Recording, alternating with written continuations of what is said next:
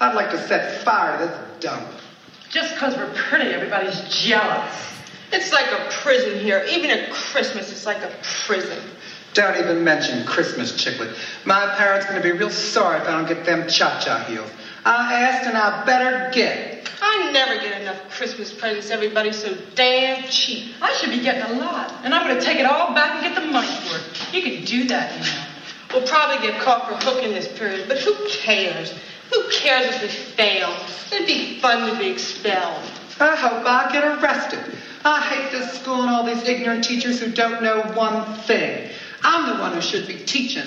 I hate my parents too. Not on Christmas. Not on Christmas, Pete. Oh man, are you ready for this? I'm ready. I I, I hope you are because uh, listeners, get your shit together. My name's Pete. And I'm Scott, and these, are the, movies, that made us gay. I'm pretty sure our guest today. Welcome back to the show, Seth. I know that you are probably wanting cha cha heels for Christmas. Jerk of all trades, welcome back. Thank you for having me. It's a Yay. pleasure to be back. Last on the show for Welcome to the Dollhouse. Yes.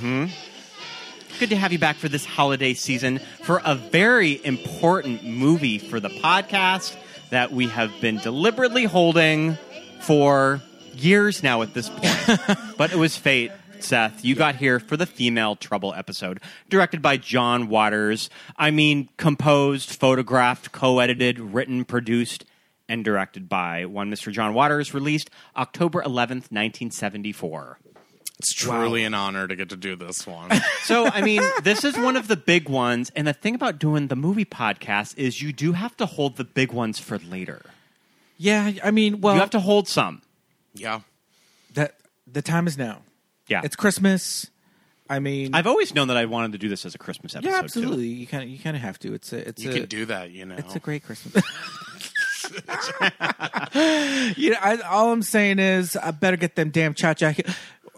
First of all, is that can we look up? Can we confirm what the hell cha cha heel actually is? So is it a I dance shoe? always assumed that it was like a dance wedge for doing not a wedge. A wedge is like the Okay. whole- like a wedge. like a dance heel. Yeah. Yes. Can you confirm that? Yes. You're, Yes. You being the expert on all. Do you things. own any cha cha heels, Seth? um, in my heyday, no, I always wore stripper shoes. Um, if there wasn't at least a six inch heel, Fair. it wasn't for me. If Sure. I couldn't walk, if I could walk in it, it wasn't appropriate. And a cha cha heel's a little shorter. Yes. Right, 'cause It's, a- it's for- it's like a kitten heel, but like a slutty kitten heel. Got it. It's for dancing. It's a thing of the 60s and 70s. Uh, Yes, yes, yes. So this is not our first John Waters film. This is our is our s- third Our second one this year. second one this year. We just did. We did. Drew Drew Drogi came over to watch Polyester in March. right. And previous to that, we had done We had uh, done hairspray and, and uh, Serial Mom. Serial Mom. Okay. So we're hitting the big ones now. I mean, we're getting to the classics. Yeah. we're getting to the classics. I mean, I feel like Female Trouble is the gone with the wind of John Waters' filmography. I mean, it's definitely like just the been best her. use of divine. Yeah, I mean it's it's up there with Pink Flamingos. It's personally, as I've always said, it's my favorite one. Um, I identify with this movie and the characters and the several different plot lines going on uh, for years. But you know, as soon as I I discovered Pink Flamingos, I found this right after and was truly obsessed. So let's Yeah. start with your background with John Waters. Like when do you when do you guys? I mean, we've talked about our background with John Waters on our previous episode, but I definitely want to hear your your origin story with John. So, I mean, yeah, there's a lot g- to talk about here. Um, very similarly, that I probably said about Gregoraki when we did Nowhere. Um, I'd say that like I truly discovered his like collection probably around seven or eighteen. Um, I love looking back because I remember the first movie of his I ever saw, which many kids would be Hairspray, the original. Um, which I was in like seventh grade. I remember um, I was doing a some sort of marathon fundraising thing and like a friend who lived in the suburbs where it was like a 24 hour marathon in a field and you just like walked around a track to raise money or some shit Okay. but um at like three o'clock and everybody had tents and you'd take naps in between your turns but at like three o'clock in the morning i went to like get food or a drink and they had this big projector outside in the field, and you know, kids are watching movies, and all I see is Pia Isadora s- scene. I think that's her name, um, where she just opens her arms real wide and says, "Let's get naked and smoke." Yep. and that was my introduction to John Waters. Yeah. But then I would discover like the real gems of Yeah. his career. and just finding them on home video and just watching them and being becoming obsessed. Yeah, I think this was, you know, this is probably early 2000s when I think like a lot of the DVD box sets had just started coming out with like all the films. Yeah. And this was like early Netflix days. So like you could find them, but you'd have to wait two weeks for them to show up in the mail.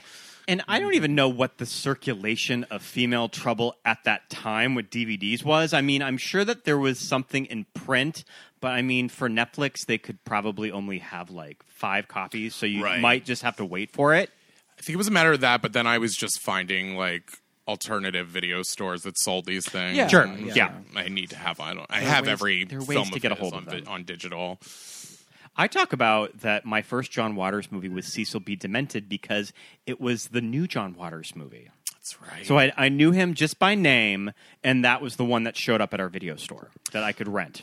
another i remember seeing the cover for that for so many years not realizing what it was pre discovering john's Yeah, work yeah, but yeah. you know because that was also probably late 90s 97 98 something like that um 2000. okay Yep. a little later but um i just remember the poster um and then it wasn't until years later because i'd say that's one of his more underrated films probably Yeah, and agreed. less recognized I think I have a soft spot for it be just because it was this, that was the first for me. yeah And Melanie.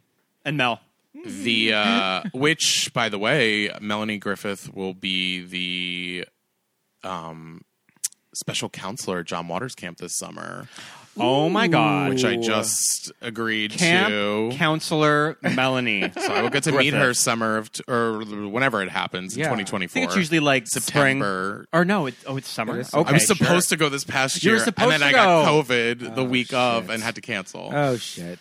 Wow. Neither of us have done John Waters camp, but it sounds like so much fun. Uh, I I remember Hairspray when it was first released, being a kid, and my sister getting it on home video. I've told this story in our Hairspray episode and probably in our Serial Mom episode, but just as a young kid seeing Hairspray and then seeing Crybaby right after that, um, and just kind of getting this. Having this vague kind of idea of John Waters as being kind of like these movies, almost being like these spoof movies, almost in like, almost in a uh, like an airplane Abrams Zucker kind of scary movie kind of a vibe for for some s- you know in some instances, but then kind of understanding that like the satire of them, and then my sister really being like, well, you know, his early movies were wild. I'm like, okay, tell me. And just hearing like the legends of like, you know, pink flamingos and like all this stuff. And I don't think we were ever able to, because when we would rent movies with my dad, it was always Blockbuster. So we weren't able to get pink flamingos. And so I didn't really see that until I was probably out on my own in my 20s. And then I was like, okay, this is great. But at that point, I had, you know, um, Cecil B. Demented was out, bought it, was, and I kind of fell in love with John Waters like as a person. Yes. commentary tracks and just like what a great storyteller. Oh, I would he always is. like whenever you would see him interviewed. I remember there was a special on The Wizard of Oz from like the mid 2000s Oh, Yeah. that he has really fun interviews for. One of them is it used to be in the Wizard of Oz exhibit at the Academy Museum. It was like on the wall. I'm the only child in the audience that n- always wondered why Dorothy ever wanted to go back to Kansas. Why would she want to go back to Kansas in this dreary black and white farm with an aunt who dressed badly and seemed mean to me when she could live with magic shoes, winged monkeys, and gay lions? I never understood it.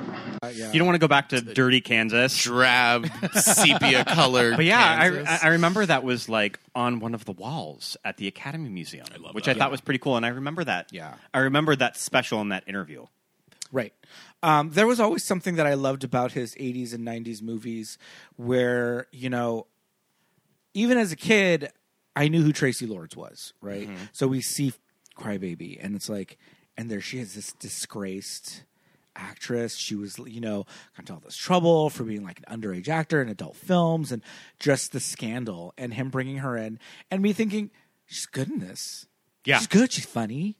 She's like, has presence on screen. Like, why didn't you know the movies? Beautiful And then, in yeah. that movie, too. Right. Yeah. And then, you know, and Ricky Lake, of obviously, and just giving giving a career to this girl who probably would not have gotten a chance in other normal straight you know quote unquote movies and then seeing things like understanding who patty hearst was and just kind of getting an idea for this way of bringing in people into his casts and then starting to see them in multiple movies and being like okay he has this troop of people and then really kind of learning as i went about the Dreamlanders and not knowing before I knew what Dreamland was, just understanding that it exists by seeing this this these casts that kept growing and growing and bringing people back and having these subversive people, you know, like a Patty Hearst and a Tracy Lords and you know and and and characters like Hatchet Face and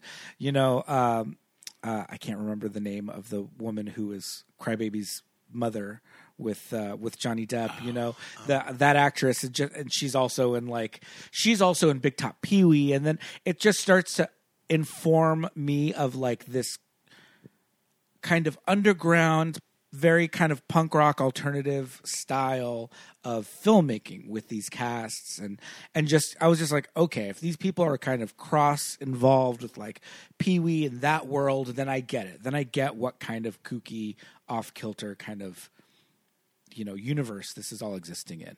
And when I finally did start to see divine like at her height in the in in this and in pink flamingos i was like oh my god i get it now uh, i do have to say this movie female trouble there i mean it's crazy It's a journey. it's a journey This movie's a It is- journey. it is Journey. a it is a long from you know from a to z It's an epic. uh, and but there are some things in here, and I think John Waters has kind of addressed some of them. This movie is uh, dedicated to Charles Watson.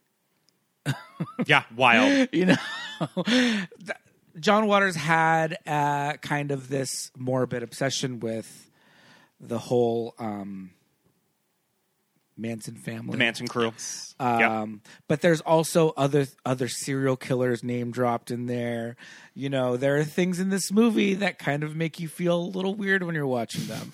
You know, you don't want to see people shooting a gun into a crowded theater, things like Right. that. You have to kind of sit back and say it's 1974. This is subversive on purpose. Obviously, John Waters is not doing this in a movie today. If he were to make a film today, so I think right at the top of this show, we do have to say trigger warning. As I was parking my car, I literally was thinking about some of the things that get said in it, and I was like, I feel like he's truly the one person that can't get canceled for anything. Oh, totally. If it Yeah. hasn't Like happened, he gets a pass somehow Yeah, from everybody, and I respect that decision. But yes, trigger warning all over. all all over the place. I feel like maybe if some like Gen Z kid probably got a hold of this, they might try to cancel him. Just be like, look what I discovered. This is awful, but I don't know if it would stick. I mean, we, he always says in interviews that uh, Desperate Living originally was like boycotted um, by it was either I forget exactly. It was just boycotted by a Yeah. lot of the queer community, and now it's like shown during like uh, different dyke organizations Yeah. as like and trans organizations as like a proud piece of art. Right? Yeah, uh, that's another one that like I remember the first time I saw that one. I was in my early twenties and I was like, this shit is wild. I hadn't What? Mm-hmm. seen Desperate Living until like two years ago. Wow. Yeah, yeah. Until we finally, it was finally on streaming. If it was like wasn't available for the longest time. I feel like I came to female trouble a little later. I mean, I don't Yeah. think that I watched this movie until probably about 10 years ago. I had always heard about this movie, and I'd always heard that everybody talks about pink flamingos, but it's really all about female trouble as the best use of of divine. Yes. So I remember we bought a copy off Amazon of Female Trouble, and we lost it. We did. It was a double pack. Do you remember what was? well, I mean, it was just it was just pink flamingos with it, right? Pink Flamingos we have separately, Yeah. as we have its own one. So I think it might have been It's not hairspray. 'cause I know the what it double of was. Hairspray is pecker. um, because we have we still have that one, but we lost that copy of it. Maybe it just was Pink Flamingos. I think it and we was just had Pink two. Flamingos, and it just Yeah. had two. Yeah, yeah. But I somehow lost that disc. I think it was a situation that we loaned it to someone and never never got it back. sure, I think it was one of those. but 'cause it's why? okay because there is a brand new, beautiful print of Female That's Trouble. right. The Criterion Yeah. was that I going now have. Mm-hmm. So To segue into the exhibit at the Academy, which I'm assuming is where that came from. Uh, we just ordered it. we just ordered it. We Bought have it yet to online. go to the exhibit. I can't wait. I've been four times already. Oh, I love that. I learned that if you have food stamps in Los Angeles, you can get into any Museums. museum for free. and word. so You every you can, in- Take your EBT you, can card. get, you can get into the Academy Museum. Yeah, oh, that's so, and cool. I love every that. time I've had a friend visit since it opened, like from out of town, I'm like, Yeah. I'm taking you to the John Waters exhibit, and we're not paying for it. The government is. Oh. do you just my like God. do you just show them Yep, like your card? Show 'em your EBT Okay, card. all right, and that's cool. Yeah. for once being low income works in my favor. Listen, you got to do what you got to do. John Waters would be proud. He would be absolutely very. He'd John be more would proud love if you that. snuck in. But Yes, I mean, uh, true.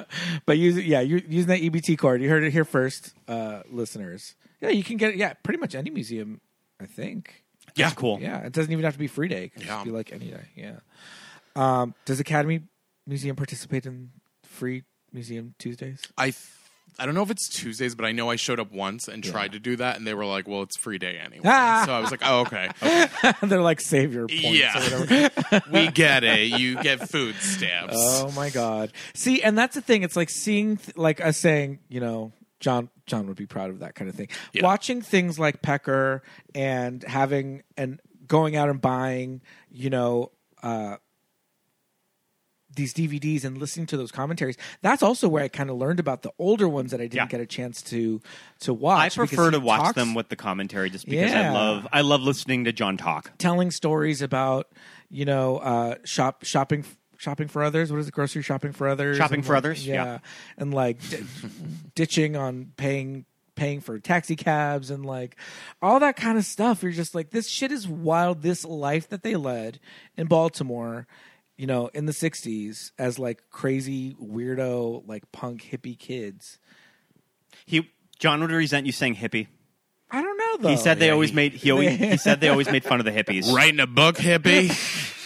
we'll get to that line later. oh my god Um, kind of a segue into what I was going to say earlier was that, you know, these movies were also like a very eye opening part of seeing the different walks of queer life um, because the reality is is like you know you watch these if you're young or living in the midwest and you're just like oh all these acid dropping punk weirdos but like you know seeing trans folks and women of color and you know lesbians, gays, uh, all of the above. And looking back, it's like, yeah, this is what our lives are like now, in a sense, with the community at Yeah. least. Yeah. Um, not everybody's, you know, um, drag queen eating dog shit, but. Um, it's just it's exciting because he was putting these people on screens in film Yeah. back in the 70s. The type of people that were never represented in movies. I mean, had cinema ever really seen anybody like Edith? right. Ever? Nope. yeah. Somebody like Gator. My friend just had a baby and they named her Edith and I was like, "Oh, you just wait. As that kid gets older, I'm going to be calling her Edie." Edie. oh, Edie. I mean, I remember the first time I kind of was introduced to Edie was in it was Pink Flamingos and Yeah. just like the egg lady and it was nothing it was I'd never seen anything like that before. I'd never She was the seen- first voice this that woman- is ever heard on our podcast. In our She intro, was, in our yeah. intro to movies that made us gay, it is the clip from Female Trouble. Yeah, Gator and Gator and uh, and Ann I wish. Ida. Yeah. Yep, yep, yep. I can't. I, those two, and in particular, Gator. That was uh, also the first time I'd ever been introduced to that heavy of a Baltimore accent. the auto industry. Yeah, no, industry. I mean, my favorite Baltimore, my favorite example of the Baltimore accent is Don Davenport's eating a meatball sandwich. right in the middle of class. Um, I think that you might mean Mr. Weinberger, Dawn Davenport is eating a meatball sandwich right out in class, and she's been passing notes. I was not eating. I got a knife here in my pocketbook, and I'm gonna cut you up after class. Passing notes. Notes. pacing notes. Uh, I used to like to make that knife threat to people from time to time, just whisper it in their ear. I got a knife in my pocketbook. I'm gonna cut you up. The idea of these three asshole girls Terrorizing the school. just a Rolling bad to girl. school. Just a bad girl. I love a bad girl. I love a bad girl who's like a bully, Yep. who like bullies boys, doesn't even care. Just just a bad girl. Like Doesn't give a shit. oh my god. And these three, they uh, they're uh, uh, they're on the cover of the of the poster. These hair, these hairstyles, these like it's like unreal. Conchetta and It- Chiclet. Chiclet and Concetta, Concetta. Concetta. Chiclet and yeah. Concetta are so amazing. Cookie There's- Mueller and Susan Walsh. So before I like really knew the plethora that was Cookie Mueller's Yes. life, she always in his movies was my favorite woman. Like every character she's played, the inflections of her voice, the way her mouth even looks, because I think she had a lisp. yeah, she had this- like yeah. she just talked like such a cunty attitude. And this one especially with the winged eyeliner and the, the- huge hair And white lipstick. the white lipstick. Aquanetting that hair. And just like I said, you know, that attitude moment where she goes, You can do that, you know. Oh my god! I'ma get That the is money. My favorite. I'm expecting a lot of presents. I'm gonna take them all back and get the money. You can do that. You know. Oh shit! I laugh every time. Yep. And That scene kills me. yeah, I love it. And that is uh, Concetta, one of the one of the friends, played by Cookie Mueller. And did you read her book? Uh, which one? Oh, okay. I thought you know she had multiples. Okay. There's a several. Oh, okay. but- Because I was gonna say I she had a Edgewise is- memoir, and yeah. she kind of had a rough oh, yeah. go of it, right? I mean, she died of AIDS Yeah. in the 80s. She died in 89. Yeah. I- I mean, that's the thing, you know, at the very top of the commentary track for this movie, it's the credits. And, you know, these early John Waters movies are famous for having these long credits, full, full. You look at these movies and it looks like two people were on crew, but it's like these I love I love the credit plates in this movie. I 75 think they're I Yeah. think they're so cool. and and John says half these people are dead. Yeah. You know, I mean, Grant, it was 74, Yeah. 50 years ago. Yeah. not even 50 years ago. So it's like, okay, yeah, some people, some people, you know, pass on, but you know, Cookie died of AIDS. Uh, David Lockery, who's in this, and in uh, Pink Flamingos, uh, died of a drug overdose. Yes. right, Mm-hmm. um, an accidental drug overdose. Uh, yeah, so there's a lot of them. And, I mean, it's a, it was a very kind of. Um, I don't know. I think the crowd was not a, like a rough living crowd or anything, but it, you know, drugs may have been involved with some of them. You know, Oh, Life catches They up. were free spirited yeah, they were individuals. free- Yeah, you know, and there were a lot of queer people in this in this whole crowd in the Dreamlanders, and so and this was you know, they all you know who some of them may not have made it through you know the AIDS epidemic like that kind of probably got a hold of a lot of people involved there, but um, yeah, I thought that was very kind of. Uh, telling when he was like, "Yeah, half of these people aren't around anymore." I was just like, "Oh my goodness!" But yeah, uh, Cookie Mueller c- as Concetta in this is this performance is wild.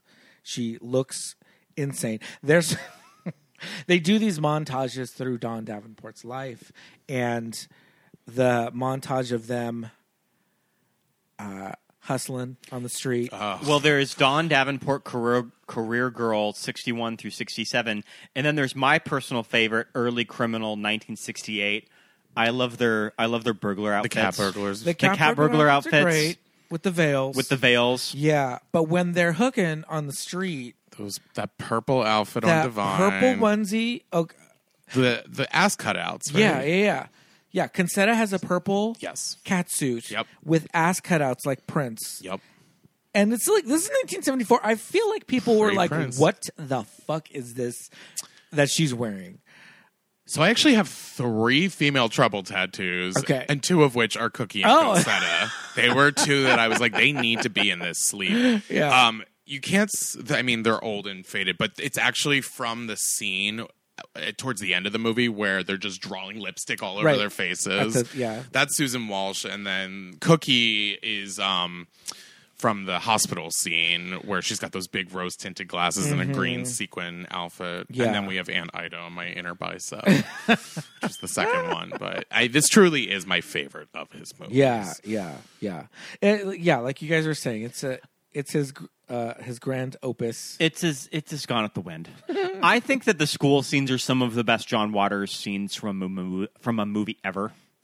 like I think that they're so fucking hilarious. All like all of the school stuff. and it's all of like the first three minutes Yeah. of the movie.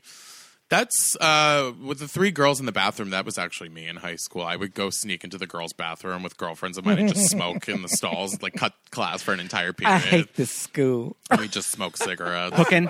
hooking. Yep. I, and I love that those kind of old timey things that they say, talking about hook and school and all Yup. that. Just like who says that? Um, no, yeah, but that's that's so great about these these three characters that it's like okay, it starts off and it's like yeah, they're bad girls. Maybe Don Davenport is eating a meatball sandwich in the middle of class, and maybe they're hooking and talking about how they want the school to catch on fire and all that. But like. We find out right quick that Don Davenport puts her fucking money where her mouth is. Like she is this girl. Mm-hmm. Like she's not just like she's not fronting for like for anybody because immediately she runs away from home Christmas morning and never looks back. And this movie just, I mean, it was already off the Imagine what rails. this movie would have been if she got the shoes. Right? I mean, I'm sure that Don would have found this path eventually, but just in a very different way. I mean, that scene is truly the only thing that makes this a Christmas movie. Like the first yeah, yeah. four minutes where they talk about Christmas is coming, I want this present, Christmas goes wrong, and then the rest of the movie is what. and it is. just what a great John Waters image of this older woman underneath a Christmas tree. Like it's such a sad, disturbing image that he says that he heard that as a story once that a Christmas tree fell on someone's grandmother, and it just kind of was burned into his memory, and he had to write it in a movie script. I mean, it's it's it's a it's a classic scene.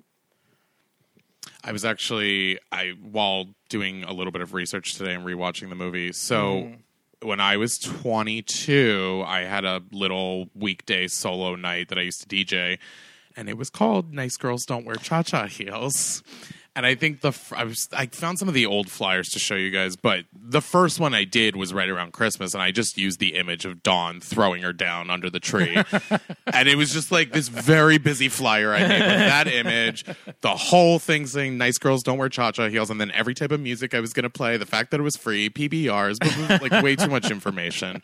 But um, that little night was like something I did for a year, but it was just such a mouthful. Yeah. To say like, yeah, I'm going to Nice Girls Don't Wear Cha Cha Heels tonight. Oh, did you get the flyer? Are you going to nice girls don't wear cha cha heels? Nice girls don't wear cha-cha heels. and it stands in everybody's See There. Yeah, uh, it's so funny that that line has just become like. I said I want a cha cha heels, black one. I feel like every Christmas day I see this scene on some social Instagram, yeah, media account. yeah, yeah. I see it on Facebook, Instagram. Somebody will always post it. I also I think it was the first time I ever did drag or like performed in drag. Um, it was for like a friend's benefit thing around Christmas, and I decided to do like Santa Baby, but um, I did a whole intro with the scene where I got like my unofficial drag mommy to like put on a muumuu and hold this present that I wrapped up, and we like interacted and did the whole scene. I threw her to the ground, and then it went into Santa Baby. I love that. yeah. Is there any uh, is there any video of that anywhere? No, that was a little too early. they didn't have the uh, the, No, we the had a- hand crank camera. Yeah, because I'm so old. It's I know you. like 2014. Ooh.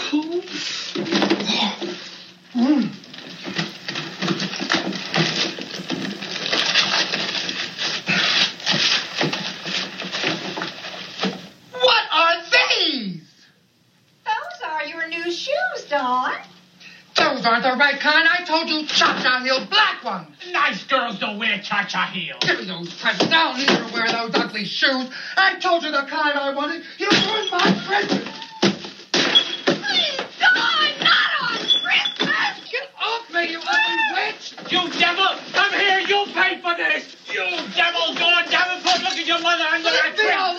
treacherous. Lay off me! I hate you! Fuck you! Fuck you both, you awful people! You're not my parents! I hate you! I hate this house! I hate Christmas! Not on Christmas. That shot of her mom un- under the tree of Not on Christmas. we were recently on uh, another podcast called How Do You Drew? Shout out How Do You Drew podcast. Uh, it's a Drew Barrymore enthusiast. I saw you guys podcast. posting about that. and that we watched the Drew Barrymore Amy Fisher story. and it was wild. I mean, as you would imagine, a 1993, 94 made for television movie about Amy Fisher starring 93. starring Drew Barrymore would be. And there are scenes of Drew as Amy Fisher interacting with her parents on Long Island and we were like is It's- she, is she gonna throw her dad into the tree? It's female trouble. it was female. It was like the director was like, "Is he trolling us right now?" they were doing it straight though. They were doing it like seriously. This is a serious fight that Amy Fisher's having with her father, and he's like, "I need my heart pills," and she throws them at him. She- Here, are your pills. And she throws this bottle at him, and she like runs out the door and slams it. And we were just like, "Is this is this shit for real?" I feel like Don Davenport would probably shoot Mary Buttafuoco also Absolutely. and take care of the Don job. Davenport would if Don Davenport would have gone up to Mary Jo Buttafuoco's door, she would have been dead. Oh yeah, yeah.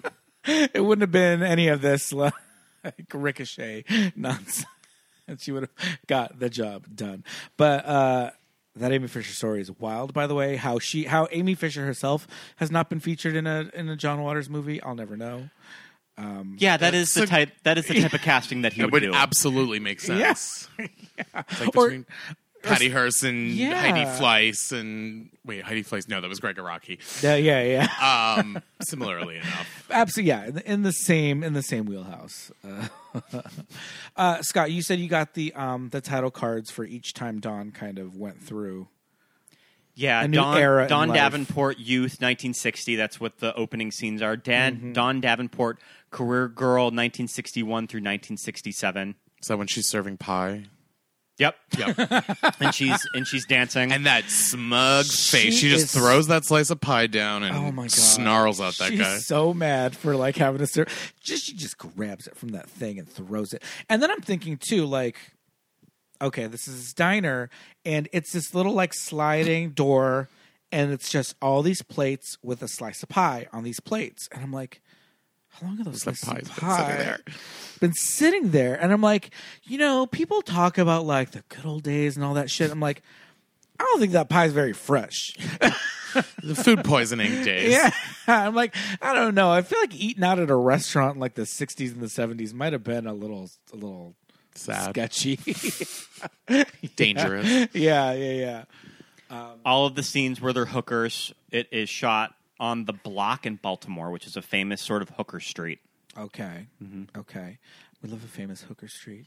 But yeah, Don Davenport, early criminal. Some of my favorite scenes of them running around, mugging, mugging people. Uh, yeah. So I didn't. I didn't really th- put two and two together of their like those that like veil situation that they had. because they don't want to mess up their hair. Right. I know, I hadn't thought about it because I was just like, what is going on? Their head. They're giving they're giving Jasmine Masters at the at the Hollis Lake special with just like a gauze shopping bag. But yeah, in theory, yeah, it's like kind of when you see images of women from back then going to sleep, they'd wrap their hair up in just these big Yeah, towels or Don Don wakes up on Christmas morning with some That's right. with like kind toilet of a Mm-hmm. paper. teepee like Yeah. wrapping her hair. Yeah, it's very Thelma Harper. You- Yeah, you get your hair set, and you can't. You're not going to go and get it set like every day, so you have to like just Maintain it. Yeah, yeah. You wrap it. You wrap it in, to- in toilet paper with some clips and hope to hope to hell. Get a nice wash and Safe set. A hundred dollars for a wash and set. I won't, won't pay, pay that. You know I what's learned a kinda- lot about it. I mean, Right? I Yeah. Oh, mean, you know what's funny about the hundred dollar wash and set? I mean, I God, that's just nothing now. When you go out and get your hair cut in L.A. for just a simple boy's haircut, that shit can run you eight dollars. Yeah. of just a basic haircut.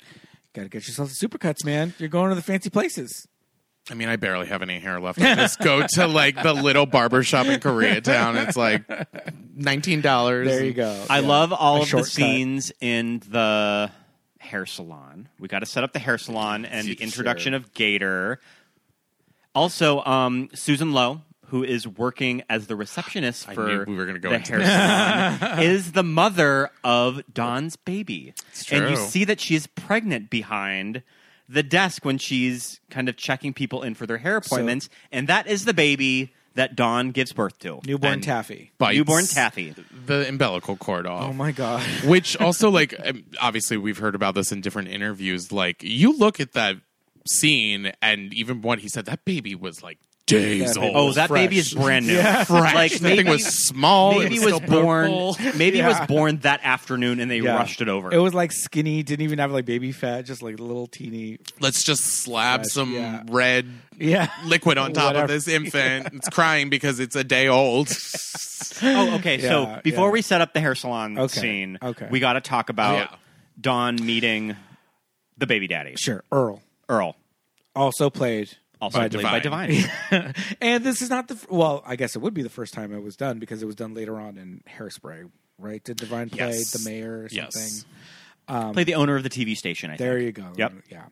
So, uh, yeah, immediately when Dawn runs away, she hitchhikes and gets picked up by uh, Earl. I forget his last name, but he's driving. an- Peterson? or- that sounds right. I just watched it. Yeah, right. We, us, um, he's driving an Edsel, which, uh, if you're not familiar, was um, a car brand that was kind of short lived and they were a little controversial. They were just a kind of a dud car brand. Like people didn't buy Edsels. Like they were just kind of like They broke down a lot. I get yeah, or just they just weren't very popular. So for him to be driving an Edsel in '74 was just like, what the fuck is this car? Like this was already a piece of shit. Uh, This huge station wagon. This car's a fucking boat that he pulls up in. They go and have sex in the dump. I love how this scene is cut because there is boy Divine, and then there's Divine stand-in. Yeah. And I just love the back and forth of how that scene is cut. Yep. See when it cuts to Divine or Dawn stealing his wallet. She's well. Also, the overdubbing of the screaming and Yeah, the wailing. yeah. Like her mouth is not moving, No, but you yeah. hear it as she's stealing the wallet. yeah, yeah. It's very it very much feels like vintage porn. Yeah. when it's all because it's all shot on silent cameras, and then that's why they would go in and dub them. Like it's cheaper that way. So you shoot on a on a on a camera with no sound, and then later on the actors go in and they dub it over. And so in those old, if you watch rural vintage porn that yeah. looks like a home like a family home movie, it's like that. The the moaning and all that does not match what's going on. and yeah, there's there's like crazy like slurping sounds. Oh, yeah. and shit, it's so over the top. It's yeah. eat it, eat it, eat it. oh my god. And that divine voice that like That gets used later in another sex scene. Oh. Unless we're getting our sex scenes mixed up, but I think Um, it happens in both. okay. The scenes after, I love Divine's on the run look. I think that she looks so beautiful. That With is that a scarf. classic. Mm-hmm. And that image of her, like, I think does not get used enough. But I actually have, like, I found a t shirt years ago with that. And I couldn't get rid of it, so I sewed it as like a back patch on like a denim vest that I still Oh, nice. have. That's too small for me, but I won't get rid of it because it's just got those curlers Yeah. and the head wrap.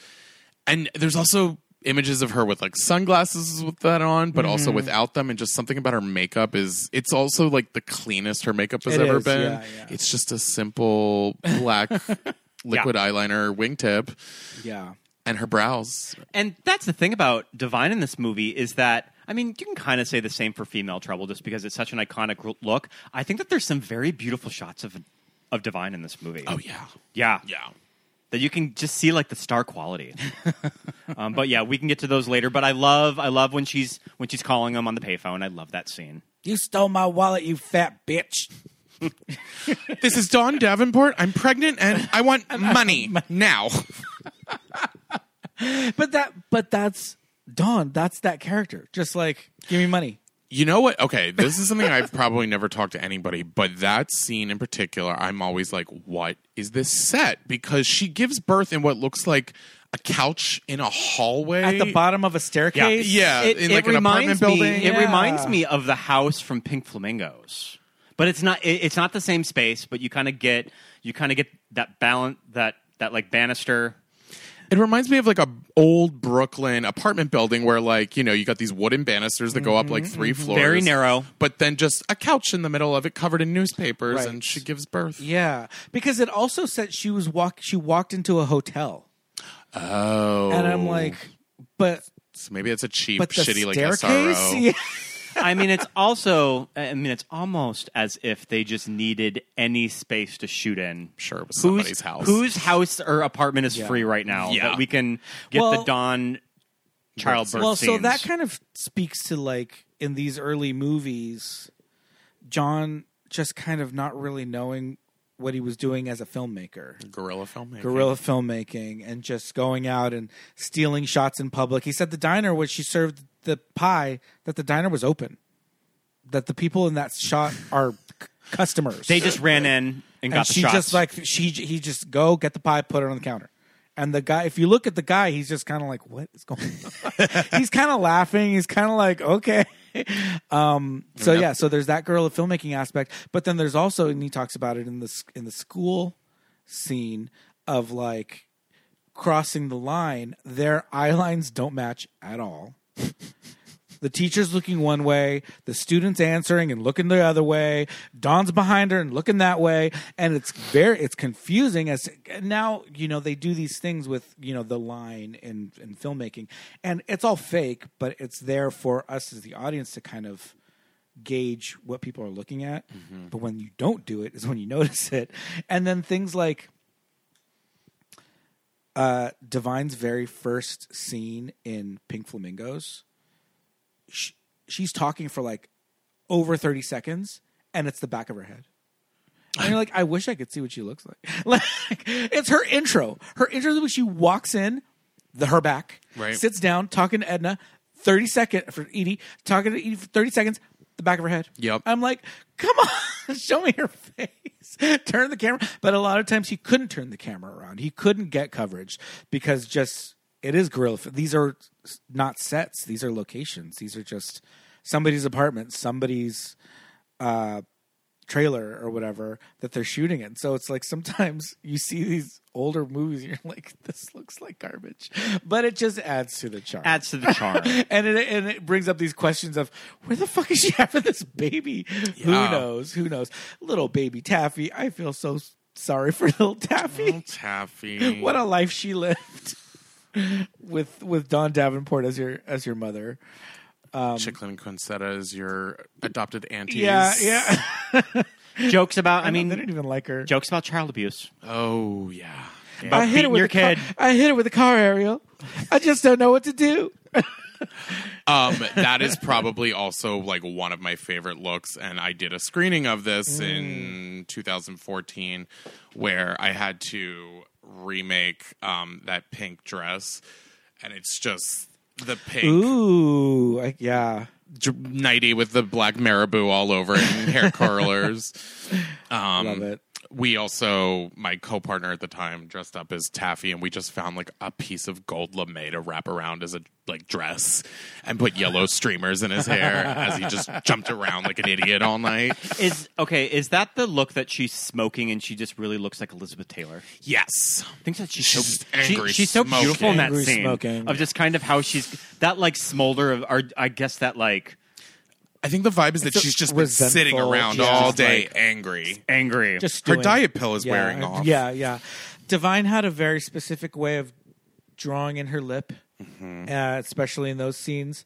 Um, her cupid's bow is very pointy. Yes. And then the, her top lip kind of was like separated. It was like kind of went up a little bit, but it just made her mouth kind of look she, just a pouty, this pouty little look. And yeah, absolutely. that was all loved it. Van Smith. Oh, was it Van? Oh, who did her Yeah. face? Yeah. Okay. Yeah. Um, is it's very specific to these scenes, Oh, yeah. but yeah, the eyebrow and just that like that pouty look. She's just sitting there, just stewing in her own juices the whole time. Um, okay, so I want I do want to talk about Gator because so I feel like there's there's a thread in not every John Waters movie, but a lot where there's this type, right? Mm-hmm. It starts with crackers, Yep. right? And then I think he said that he wanted to get the actor who was crackers for Gator, and something happened. It didn't happen, so we got a different actor for Gator. Probably this just picked movie. up Michael Potter off the street and just said, "Do you want to be in a movie?"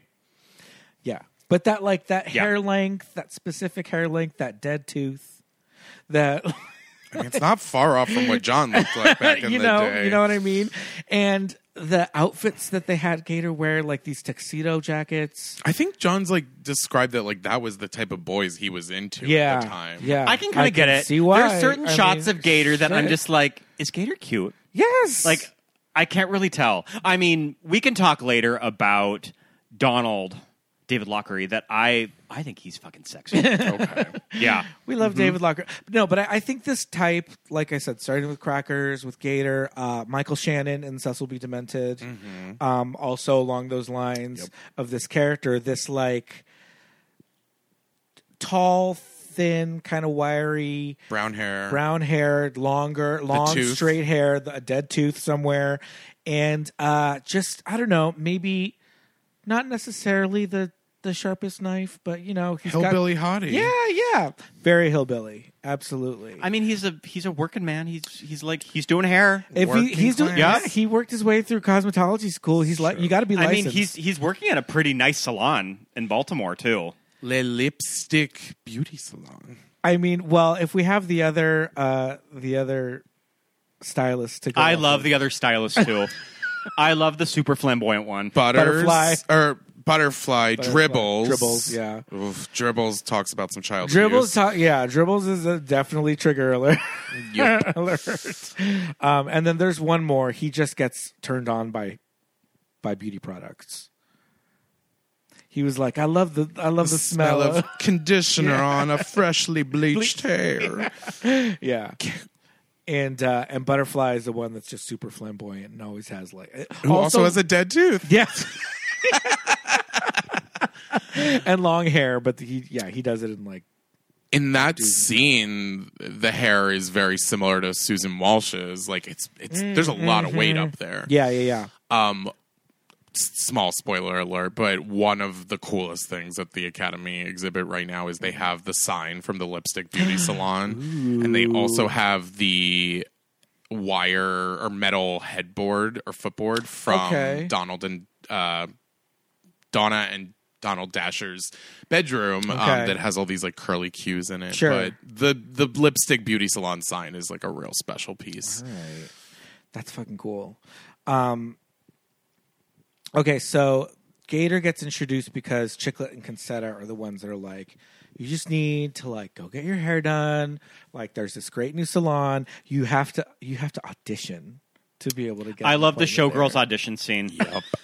when Donald and Donna walk in. Yeah. Okay, so there is something about Donald's hair in this scene that when I do bleach out my hair and I can get it white, that is the bleach job that you are walking straight from getting your hair bleached. like it is that white. And it will only stay like that maybe 2 days. I didn't realize the irony that I actually bleached my hair this morning while I had this movie on, drinking coffee. But yeah, there's just something of how white that hair is that I I, I think it's super sexy. yeah. The two of them have some amazing outfits on. Great mean, costumes in this the movie. costumes are, are are so cool. Some of the stuff that you see either of them wearing, you could see on Drag Race today Yeah. and be a winning look. Yeah. Wh- He's got a coat that's got like a human hair collar, and it looks it's the same bleached ha- color as his hair. Yeah. and so and his hair is longer in the movie, but in this opening scene of his, it's slicked down and parted, and so it looks like he's got short hair, and then his collar has is lined with hair, and it just looks like. eh, You're just confused but intrigued. And it's This like, long set of Yeah. curls and Yeah. wisps and yeah, so good. I also think Divine looks beautiful in this scene because she the kind of orange. she The orange. kind The of orange gives me the the hair and makeup kind of gives me Italian actress who's amused to like a director. Yeah. so does the attitude. Oh, absolutely. um, yeah, he has another outfit where he's, ca- he's it's like a like a jumpsuit and it's like Oh, a yeah. deep V and then there's feathers Yeah. on it. Like it's, it's a little circus, but it's still like really fucking cool. But um, yeah, so get so Gator is a stylist at the salon, and so that's how Don meets him. But he also lives next door with Aunt Ida. Oh, Aunt Ida Oh, and Ida, and Ida. can't can't Donald just meet a cute boy? What does she say? Nice Nelly boy. Uh, I mean, I'll tell you what she says. Have you met any nice boys in the salon? Oh, pretty nice. I mean, any nice queer boy. Do you fool with any of them? And Ida, you know I dig women. Uh, don't tell me that. Christ, let's not go through this again. All those beauticians and you don't have any boy dates? I don't want any boy dates. Oh, honey, I'd be so happy if you turned Nellie. Ain't no way. I'm straight. I mean, I like a lot of queers, but I don't think they're equipment. You know, I like women. But you could change. Queers are just better. I'd be so proud if you was a fag and had a nice beautician boyfriend. I'd never have to worry. There ain't nothing to worry about. I worry that you work in an office, have children, celebrate wedding anniversaries. The world of heterosexual is a sick and boring life. I mean, words to live by. Truly, probably one of the most iconic lines from this movie. I mean, is it also probably the mo- like the first pro gay scene in movie history? It might be. Probably. it's just so crazy. Like this woman has these this, these like set of ideals. I love that. Just like I worry that you'll work in an office and celebrate wedding anniversaries. Ah, ah, it's so good. I love. Heterosexuality, We the love- heteronormative lifestyle We that love Aunt most Ida. queers don't want to live by. Seriously. Uh and okay, so that's another thing that I think you kind of mentioned it earlier, like this idea of different types of like Lifestyles, and lifestyles people. within the gay community even. You know what Oh. I mean? Like not everybody wants to just be like I don't know, like not everybody when when I was growing up and the, the depictions of gay people that we had was just like okay, so I guess I have to like become a lawyer, have a really good straight female friend, and my flamboyant friends will just be kind of on the side, and then I'll have my own sitcom. I don't want to be Will and Grace. You know what I mean? Like On the other hand, the stereotype of all gays are hairdressers. you know what I mean? yeah. Or just like But at that uh, time- Yeah. Or just like the idea of like I don't know, like uh queer as folk and like that kind of nightclub or whatever. It's like I don't want to spend my life in that kind of I'll, st- I'll be in a nightclub, but not that kind. I mean, truly, I think the word queer can mean so many different things for so Yes. many different people. Yes. But in my like, you know, late teens, early twenties, when I started identifying with the weird word queer, like the world of John Waters was essentially like that's what being queer meant to me. It was Yeah. like you weren't part of everyday Yeah. gay life. Yeah. And you weren't just around white gay boys. yeah, You know? Like yeah. um, we have to always give John credit for the diversity. Well, he could have some things could have Well, been better, well, but um, he definitely brought a lot of people to the screen Right. that would not have acting opportunities otherwise. yeah people on on the fringes Yes. but yeah i think yeah i think the idea of kind of finding your finding your own ki- i think that's what scares off a lot of like younger like gay people or like younger people kind of coming into coming to terms with their sexuality and just being like well i see the most mainstream depictions of it Yeah. and maybe that's not what i want to be into and it's like well there's so much more than just that you know there's like as John always says, I'm gay, but I hate most gay you things. know, you know what I mean? It's so yeah. Uh, so that's a whole other conversation. Yeah. But I think it, you know, it's it's important. Um, okay, so the idea, the big overarching idea in this in this movie that we start to get a hold of once we meet the the uh, Dashers. the dashers is this idea of crime and beauty. Crime, beauty, and art because Donald wants to Yes. capture it with the photograph. right, right, right. the whole reason Dawn gets her in with the audition is her line is I'm a thief and, a shit kicker and I want to be famous. Yeah. which is another I mean, line that which is also a Uh. line that's really interesting because that line is so ahead of its time with just how I want to be famous. We as a Yeah. society have kind of evolved. This obsession of, with I want to be fame. famous. Yeah. I mean, this is decades before stuff like reality TV. Yep. And just kind of being famous for the purpose of being famous.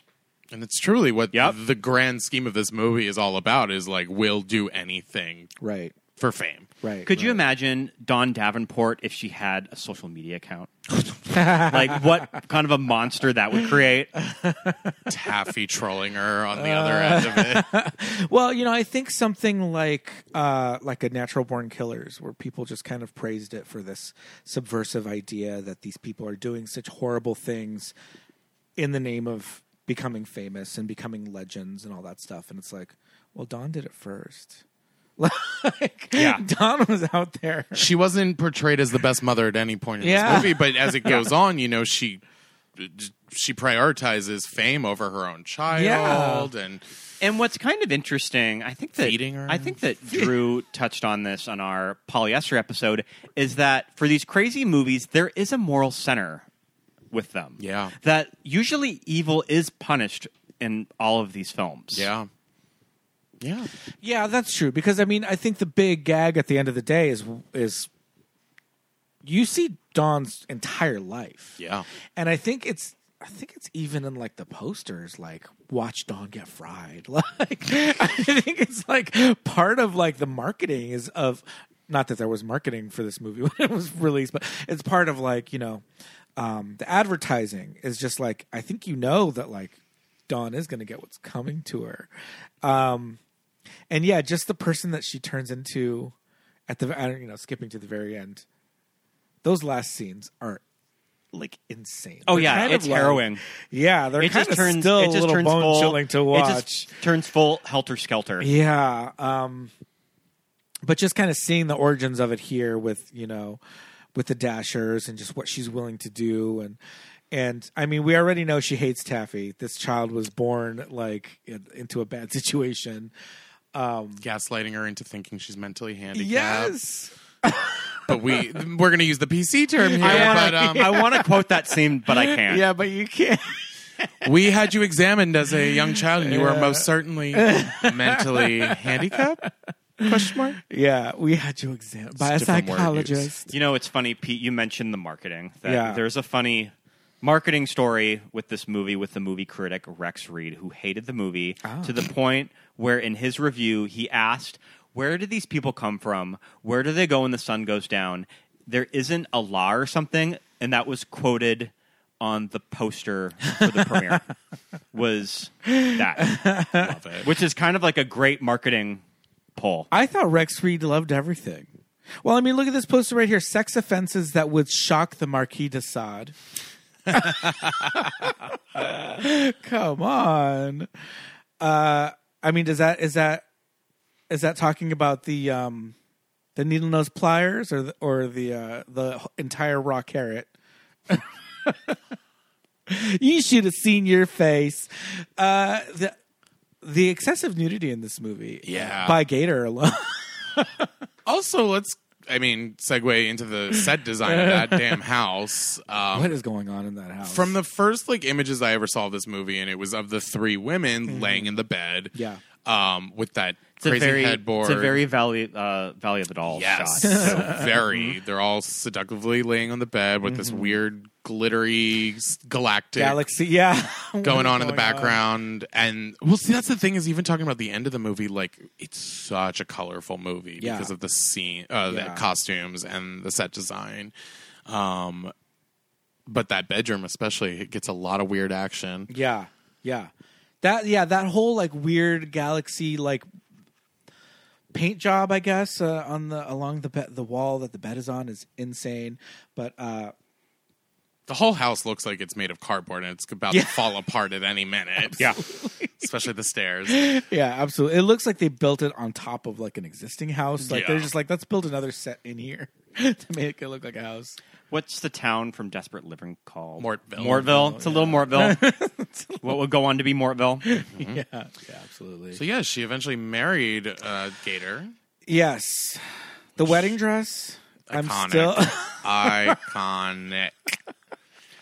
I like that Gator gets married in a tiger's in a tiger print tuxedo jacket. and a tiger print tuxedo jacket. Yeah. It's like who's making those like costume choice? I mean, we know who made those costume Yeah, yeah, choices, yeah. Van Smith. But that is just such a rock and roll cool choice of what is Gator going to wear when he gets married. Let alone like how revealing Right. Dawn's wedding dress is. Her see-through. Her see-through dress. I think other than the dress, my favorite part of the wedding scene is Edith just beating up the priest at the Yeah. end, and he Yeah. straight up falls, falls to the ground, down the stairs. yeah. Oh While she's just punching him. Yeah. They Uh, yeah. give Edith a lot of fun work to do in this movie. I love that shot of her dumping the trash over the course. fence. Sticking out her tongue like Sticking a out toddler. her tongue. She's- when she so excited to throw that trash. when over she the- steps out of her house and she puts her hands up in the air. It's a brand new sunny day. I'm in my lace up Oh my vinyl um, cat suit yeah. that every inch of flesh was pushing its way in between those laces. But again, another iconic look. Yeah. They have the shoes from that outfit in the exhibit. Ooh. Okay. I should okay. shut my mouth because I'm going to ruin the whole thing. I for know, you right? We're guys. gonna be like, Ugh. But there's a lot of fun stuff as far as props and uh, costumes. yeah, yeah, um, yeah. But I feel like a lot of these costs. I'm sure they had to have been like, Vintage poles.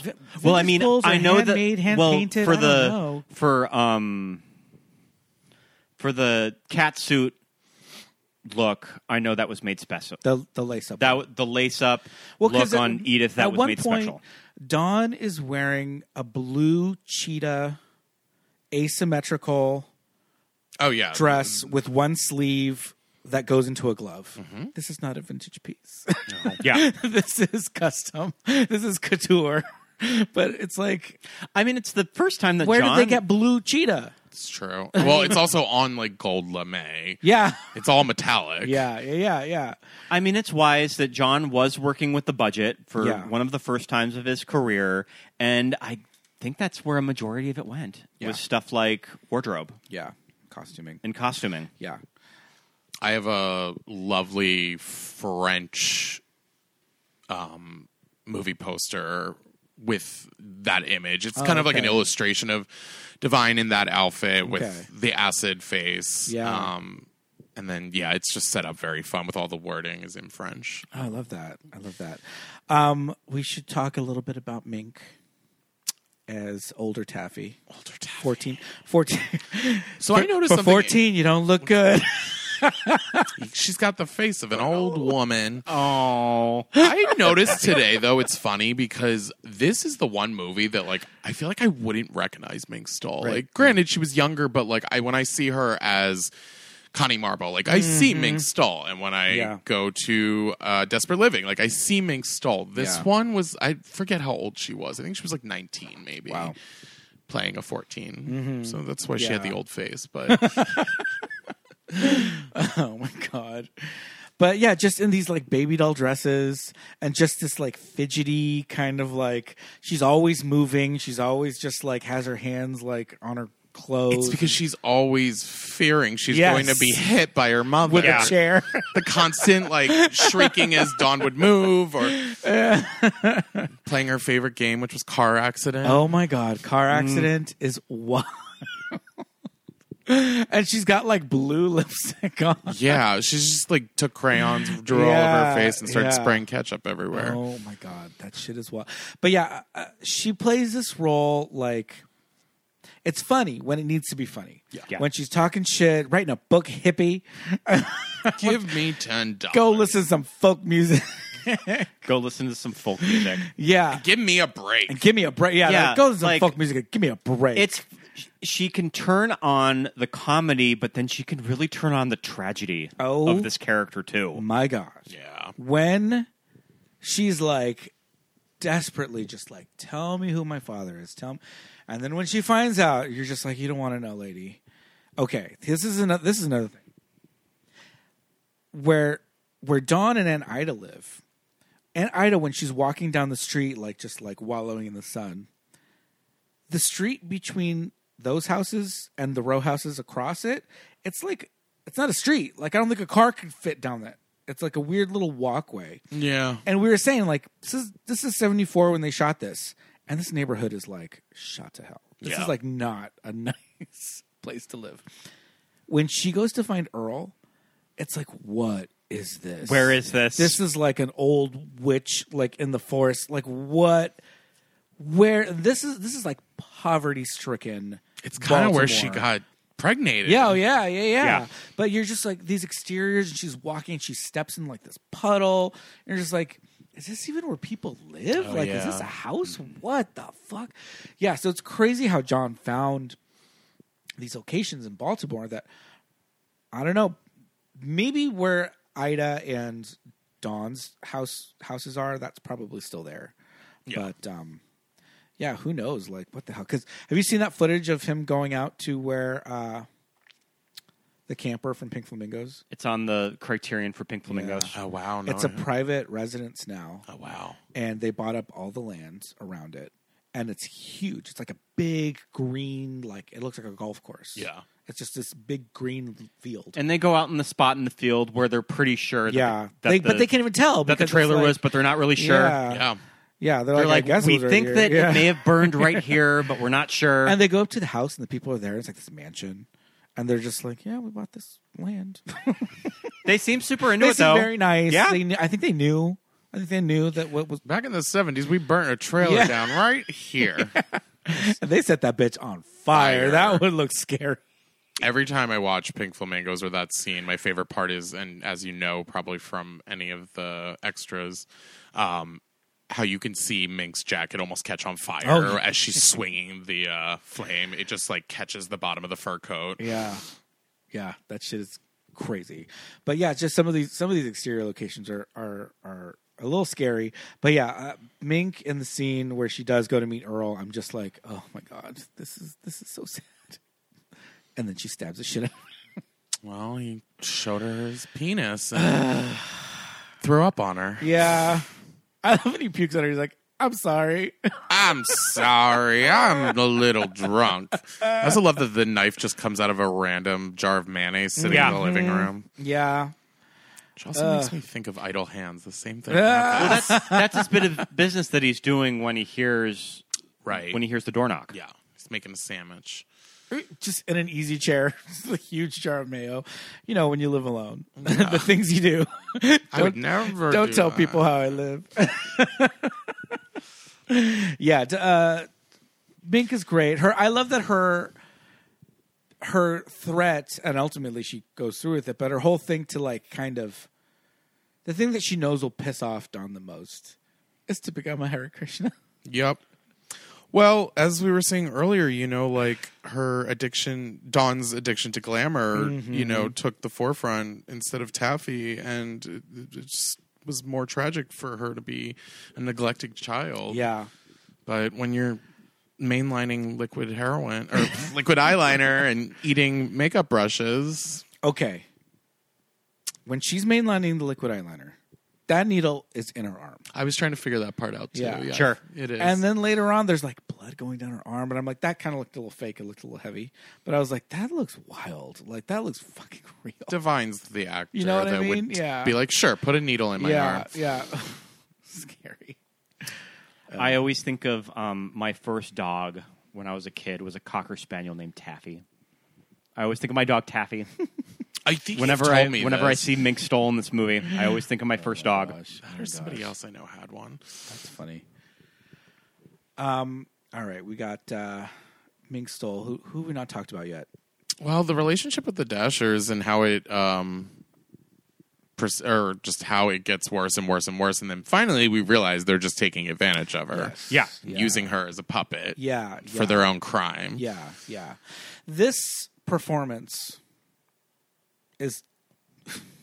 I'm always just like when whenever you see something like this, I always think of like. So what are they there to see? If They're there to see Dawn, yeah. and Dawn is you know I mean, I think it's What just, are they- I think it's just the chaos that surrounds Dawn's existence So that they're- they're yeah. just fascinated with. they're because of their high class, upper echelon. Yeah. Uh, They like lifestyles. they like Dawn as a novelty. yes, they like to see what the uh, the lower than people do. So the so the audience members who paid a ticket to go see Dawn Davenport, they're like, we're just going to see her jump on a trampoline, and this is post rub like fish on and herself. this is post acid in the face too. Yes, this is post ass in the face, and you, this is when she actually strangles Taffy to death in the dressing room. Yeah. and right before she does that, and she's like so mad at Taffy, and she's like tells her she's gonna kill her and all this stuff. Uh, I don't remember if it's um, Dawn Dasher or if it's either Donna's like killer. Chicklet or Concetta, but she's it's, it's probably Dawn because she says, "Remember Alice Crimmins," and I was like, "What does that mean?" Oh. So I looked it up. Alice Crimmins was the Casey Anthony of the '60s. She Oh, murdered, sure. Oh. she murdered her children and was put on trial and sent to jail for murdering her two children. And so and so Dawn says, "Remember Alice Crimmins." I've It would never. be it would be like saying Remember remember, Casey Casey Anthony. Yeah. Um, this movie also introduced introduced us to one Mister Richard Speck yeah. that we had. I mean, that is a reference that like Yeah, that's a deep cut. That's a deep cut. If Yeah. you- I mean, you would have also had to have lived on the East Coast Yeah. to have known who that was. yeah, yeah, yeah. That and Serial Mom go through this laundry list of serial killers Mm-hmm. um, and people from that time, and it's so funny to hear them bring these real life stories into Yeah. the movies.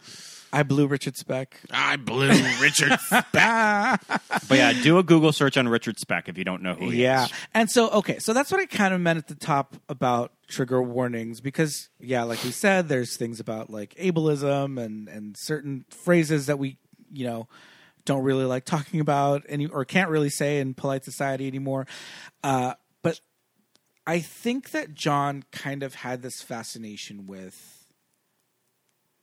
yeah, I guess just serial killers in general. Just kind of people li- who lived on the edge of society. Yeah. Yeah. And then would become these media sensations Yeah. like like the Manson family. But I just think that like in like in today's day and age, like it's just I don't know, just like this shit is so rampant and so real and still going on that it's just like I don't know. It, it's I mean, obviously you can't talk about like good taste when you're talking about John Well, I mean, Waters. I- bad taste is right there in his Sure. on his business card.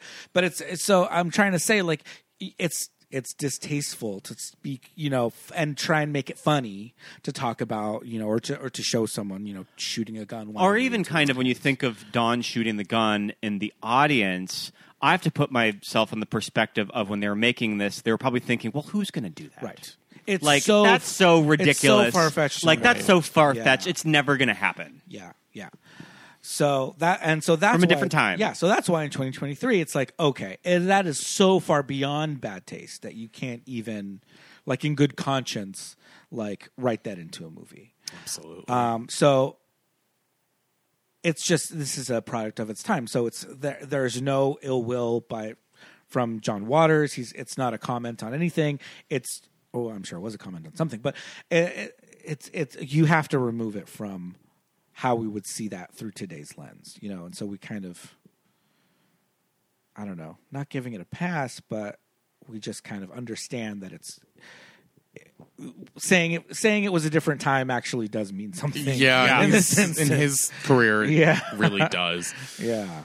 Um, and and and the stuff with the serial killers, it's just like okay, yeah, you know. Um, I think he has since gone on to to address like the Manson family and his kind of mild obsession with them, and especially in the very early movies. I think it's kind of gone after after Pink Flamingos. Um, but uh, I don't know. I don't know what he had to say about the the one that just got released. Oh, Van Houten? Yeah, Leslie Van Houten just got released. Oh, I don't know. I don't know if he ever. I don't know if he ever spoke on it. he's had to have. Yeah.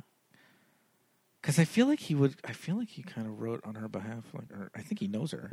Probably Yeah. did some sort of a parole testimony or something. Yeah. Mm-hmm. I mean, he went to all these uh, trials back in the day. Yeah, yeah. So I mean it's just yeah. It, it's it's a conversation that we're we're we're not really gonna kind of go that that deep into. Just understand that we understand that it is it can be triggering these final scenes in the movie throwing out names of serial killers and doing these kind of uh, crazy things you know you know with the audience but uh, it's it's all for a point and for a purpose and um and Don does kind of get Fuck. I mean, Yeah. Everybody turns I mean, against her. She quite literally gets fried. Yeah. And like Everybody I said, that, turns against that her. these movies, Pink Flamingos and Female Trouble, do have moral centers behind them. That evil is punished at the end. well does anything happen to the dashers Well, it's true. see that's the yeah, thing. that's I feel- true. Are the They get dashers away with are, it. are the dashers the true villain? I, th- I think of female they trouble. Are. I think they are. I think they kind. I think without the Dashers, Dawn's life would. She still would be a horrible person. Like she was a, still a bad mother before she met the Dashers, but I don't know that she would have gone to do the links. She wouldn't have kidnapped uh, Aunt Ida because she was even kind of appalled at that. She was like, "What is she doing?" Here? It's true. Like- In my house? Yeah. Um, almost any time somebody offers me chicken, I just look at them and go, "Do I look Italian?" Nine times out of ten, most people don't know what I'm talking about, but um, it's I'll have two chicken breasts, please. We're, not, having, that. chicken. also, the funny thing that I love about that is both of them decline eating, but she still won't give Doesn't the have food to enough food. Taffy. There Yeah. isn't enough for you. Um, But she said she was gonna. I'll have an extremely large glass of ice water. there is a scene there's a scene later in the movie that always kills me it's when divine is doing the outdoor stunt where she's swimming across the river in Oh, drag yeah. in the sleet and rain and divine hits the mark yep, did it on one take it was all real. yep That water was probably fucking. But, like, could freezing, you imagine? too. just Yeah. like we're gonna shoot this scene divine get in the water and come out right Genuine- there? Well, so many of the movies you can see their breath Yeah. in the air because Yeah. it was so cold. we're framing the shot and you have to end up right there on the other side of the bank Hey, she did it. She's Yep. a pro. pro Um, okay, so when she does get arrested, there, she's completely like cracked at this point. Yep. Like all the scenes, or the it's one long scene. I was gonna say all the scenes with her and the inmates, but it's it's John, so it's one long scene that people are coming in and out of. Um, and her like prison girlfriend, and the prison girlfriend's just like, it's her last day. God damn it! Like, let me just be in here with her. But Dawn is still just like. it's fine. Like, go. yeah, She's gone. She's completely lost it. It's like Nancy Downs in The Craft. Like she's just, I think I'm, I'm a star. I'm a star. Yeah. yeah. I Um, maybe a can little still pearl. feel him in me. Oh, I'm trying to remember. There's something about who the girlfriend is. I can't remember who the actress is, Oh, okay. but she's definitely, or maybe it's Pat Moran or something. Mm, that like sounds that. familiar. Yeah. I feel Sure. Like, yeah. I feel like that sounds right. For those of you who Um, mm, don't know, Pat Moran was the casting director for all she's these. found all of these kooky characters Yeah. Uh, the two prison guards. Yeah. What did she say? Like no bumping donuts. No bumping. Oh God, pussies, just Bumping bumping pussies. pussies, yeah. yeah. just a favorite term. I no love to bumping use. pussy. You know the rules. No bumping Just- pussies. Those When it- two prison guards have the most Baltimore accents. Oh, Just Their when accents are this- crazy. I mean, this is the the women's prison movie. Yeah, section. it, be- it becomes a women in prison movie for the last for the last scene. So, I mean, do you have any final thoughts on female trouble and just kind of the John Waters catalog be- before we have to say goodbye? I mean, it's, it's the end all be all. It's a, a tradition to watch this around Christmas time.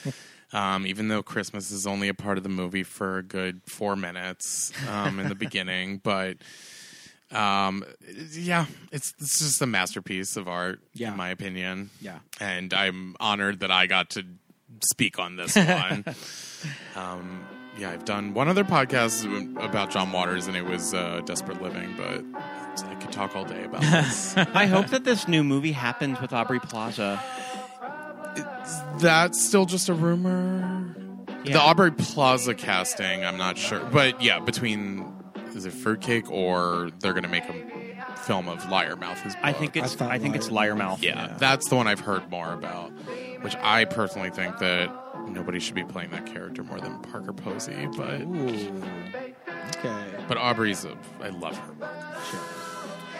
Well, I mean, it was a joy to have you on talking about John's magnum opus. Yes, this was a ton of fun, and I mean, of course, you have an open invitation to come back. There's still a ton of John to talk about, or a ton of other movies Oh, besides besides John Waters. 2024. I mean, we still haven't even gotten to Crybaby. Yeah. Desperate Living we've talked we've talked about in this separate in this episode that we love. But yeah, Mhm. there's still plenty more. Absolutely. Well, thank you so much for coming on, and uh, this was a pleasure. Merry Christmas, happy holidays, whatever you celebrate. and um, we're not gonna go. We're not gonna see you at work tonight at the bar. But, uh, I gotta go uh, take off my shirt and start slinging uh, beers around. Hey, we love it. We do. We love we, we love where you work. John Waters loves a leather bar. Absolutely, absolutely. Any any version of any version of the eagle. Yeah, we're we're here for. it. um, but we'll uh, we'll see you soon. Thanks so much for coming on. Thanks for having me. See you later, mate. Bye. And thanks for listening, everybody. Pete, would you say Female Trouble is your favorite John Waters movie? Oh gosh, I don't know. I was trying to think of this myself, and I think it's hard because I'm I have his IMDb out right in front of me, Mm-hmm. and I'm kind of trying to think of an answer myself, and I'm coming to the conclusion that I mean there's something about all of his movies that are very special for me. I mean, Yeah, yeah. when you look at something like Pink Flamingos, clearly it's the icon of Yeah. divine divine in that drag just because it's Yeah. so i mean it's just ingrained in yeah. Mm-hmm. pop culture of just when you think of drag queen but like we mentioned before it's just like female trouble clearly is his opus Yeah. like it's just kind of his signature movie so i like that one desperate living i will say maybe his underrated movie Sure. it's the movie that people usually don't talk about as much just because divine's not in it Right, right. but when right. you watch Desperate Living, it's just like that movie is so crazy. But what I like about that is I think that they just give Edith a lot to work with in that movie. you know what I'm saying? Like she gets to play this crazy character and she's like royalty. Mhm. So it's just like how much fun would that have been for her to make? right, right. of just kind of the type that she had not really played in a John Waters movie. We had just talked about like polyester on the show. Polyester is also super underrated. Divine is really good in it. I mean, hairspray. You grew up on hairspray. I didn't as much. I didn't grow up on hairspray or crybaby all like I didn't really watch them I at all love those growing two. up. Those two I are love really those good. two so much. Yeah, we need to get to crybaby. Crybaby's great. Kathleen Turner, so It's good. great as a Serial musical. Mom. Okay, I think that my I do have an affection for both Cecil B. Demented and Pecker, just because those were kind of my intro to John Mhm, Waters when I mhm. was young. Yeah, yeah. hmm Yeah, I mean they they all kind of work as a different genre almost. Um so yeah, it, it's a tough call. Yeah, it's a tough call. It's just like there's something interesting about all of his movies. Mm-hmm. Cecil B. Demented, A Dirty Shame. I mean, we hadn't watched A Dirty Shame until like a few years ago. No, I mean I had seen it. I oh, just you had hadn't seen it rewatched before? Yeah, but I hadn't No, I seen saw it, it when it though. first came out. yeah. hmm And that's his last like feature movie. It was A Dirty Shame in Mhm. 2004. I mean, A Dirty Shame too. I mean, it's kind of when you talk about controversy with John Waters. I remember when A Dirty Shame came out and what a huge deal that was. Yeah. like his back and forth with the MPAA. Mhm. That not a lot of movies were given an NC-17, and that movie definitely got one. Yeah. in 2004. Yeah. hmm Uh, yeah, uh, it's funny, but it's uh, it's maybe not one of my favorites. But uh, yeah, I like I like his stuff from the '90s onward, um, and I do love I do love Cecil B. DeMille. I think it's great, and Mm-hmm. I think it is definitely one of the ones that is kind of uh, underappreciated by the general Pecker is a public. good character And piece Pecker's too. So fun. Pecker's so good. Uh, Martha Plimpton. I could Great. okay. So when you briefly, do you remember? I mean, of course you remember it. But when you worked at the laundromat, I always thought of Christina Ricci yelling at at customers Mhm. of when I would go visit you at the laundromat. Oh my gosh. hmm Yeah, that was uh, those were the lean years. Those were definitely. But the yeah, lean but years. I I I just always just thought of I always just thought of that character when you had that job. Of that, like Mm-hmm. Yeah. it's just such a John Waters job of three just jobs at running a that time. laundromat. Yeah, yeah, um, yeah. I don't know. I, ju- I, I do love uh, I do love Pecker because uh, I remember specifically when that came out and the DVD was kind of early days of DVDs. That was a great one. Yeah, I I, I, don't, I don't think I have a favorite. There's something special about them all. Absolutely, Absolutely. So uh, thanks everyone for for uh, sticking with us on this female trouble John Waters journey for this episode. We finally got to talk it. about More. Um, yeah, we finally got to it. I feel like it's been a long time. I say this about half these movies, but it has been a long time coming. Uh, let's see. What am I thinking of? Crybaby. And the woman who plays Crybaby's mother is Susan Tyrell. Oh, And, Susan yeah, Tyrell, Susan sure. Tyrell is uh, Yeah. just that kind of Cult film favorite. cult film favorite. Yeah, that's the thing. It's just the way these movies are cast. It's very specific, and all these people are in these movies for a reason. Joe D'Alessandro is in Crybaby.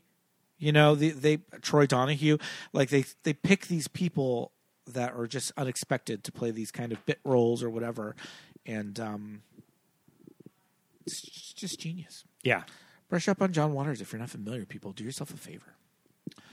But um, I think it's just about that time in the episode. For Patreon shout outs. No Patreon shout-outs. Let's hear 'em. No, super loud.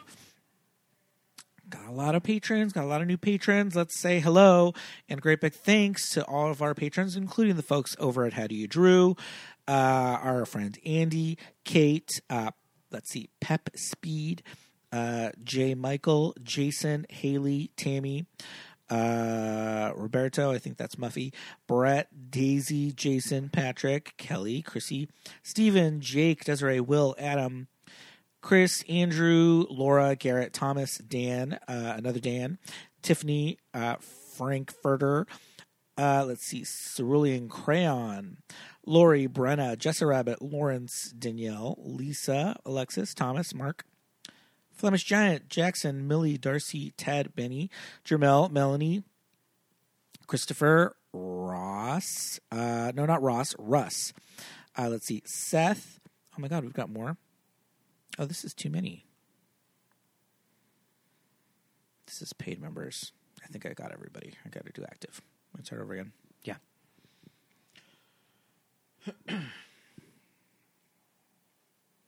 Okay, we're gonna go s- go ahead and say a great big hello and thank you to all of our patrons, including the folks over at How Do You Drew, uh, our friend Andy, uh, Kate, Pep, Speed, Tammy, Roberto. Um, I believe that's uh, our friend Muffy, Brett, Daisy, Kelly, Chrissy, Stephen, Jake, Desiree, Laura, Garrett, Thomas, Lori, Brenna, Jessa Rabbit, Lawrence, Lisa, Alexis, Thomas, Millie, Ted, Benny, Jermel, Melanie, Susan, JJ, Shelby, Paul. Jamie, Drew, Dawn, Joshua, Emma Millie, Aaron, Nick and Shannon, Christine, and finally Rufino. You guys. Thank you for being a friend. Thank you for uh, being patrons. Thank you so much. Yes, absolutely. All of your uh, donations go directly to keeping the show on the air every week, every Friday for free and ad free. Um, yeah, that's all thanks to the patrons and uh, listeners like you. You get some fun stuff on the Patreon. You get our television that made us gay. We do a TV episode a month on the Patreon. Mm-hmm. And at the $10 level, you will get the Watch With Us commentary. Yes, there is got to be about 35 Watch With Us commentaries right now. They're bonus episodes. Commentary tracks for the movies. We watch the movie and uh, record a commentary track as the movie is playing. And so we give you instructions on how to sync up the track, the audio track, with the movie if you have it or if you can stream it. Um, you, we give you instructions on how to sync it up so you can listen to our commentary as the movie is playing before your eyes. It's very fun to do it that way. Or you can just listen to the episode the old fashioned way, uh, like a bonus episode. It works just as fun. So uh, check that out over at patreon.com slash movies that made us gay. You can also uh, follow the show on any podcast streaming application that you choose. We are on Apple and Spotify. Um, those are the easiest way to, to find us, and you can give us five star ratings. Rate, subscribe, and write us a kind review. We would love that. Absolutely. If uh, you have an iPhone, Apple Podcasts is already pre-installed. Uh, or if you're on Spotify, those are the two where you can give us five stars. And on Apple Podcasts, you can write a review and we'll read it on an upcoming episode.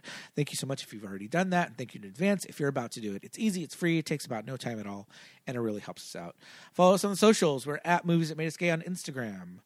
We're also uh, at MTMUG Pod on, um, you know, X, Threads, Blue Sky, all that fun stuff. But we're most active on Instagram. So go ahead and give us a follow there. You can also go ahead and follow our personal accounts. I'm Scott Youngballer on Instagram and follow my letterbox. Yes, indeed. I am uh, at Peter Lasagna on Instagram and uh, Threads and X. So give us a give us a shout out. Until next week, everybody. Thanks for listening. Oh, next week is the Christmas. e- It, it's our big Christmas episode. Uh oh. I mean, we've had we've had like three Christmas episodes in a row, but Mhm. next week is the is like the Christmas week episode. All righty. Get Talking ready, everybody. About a fun movie too. Cool, cool. We'll see you then. Bye. Bye. Nice girls don't wear cha-cha heels.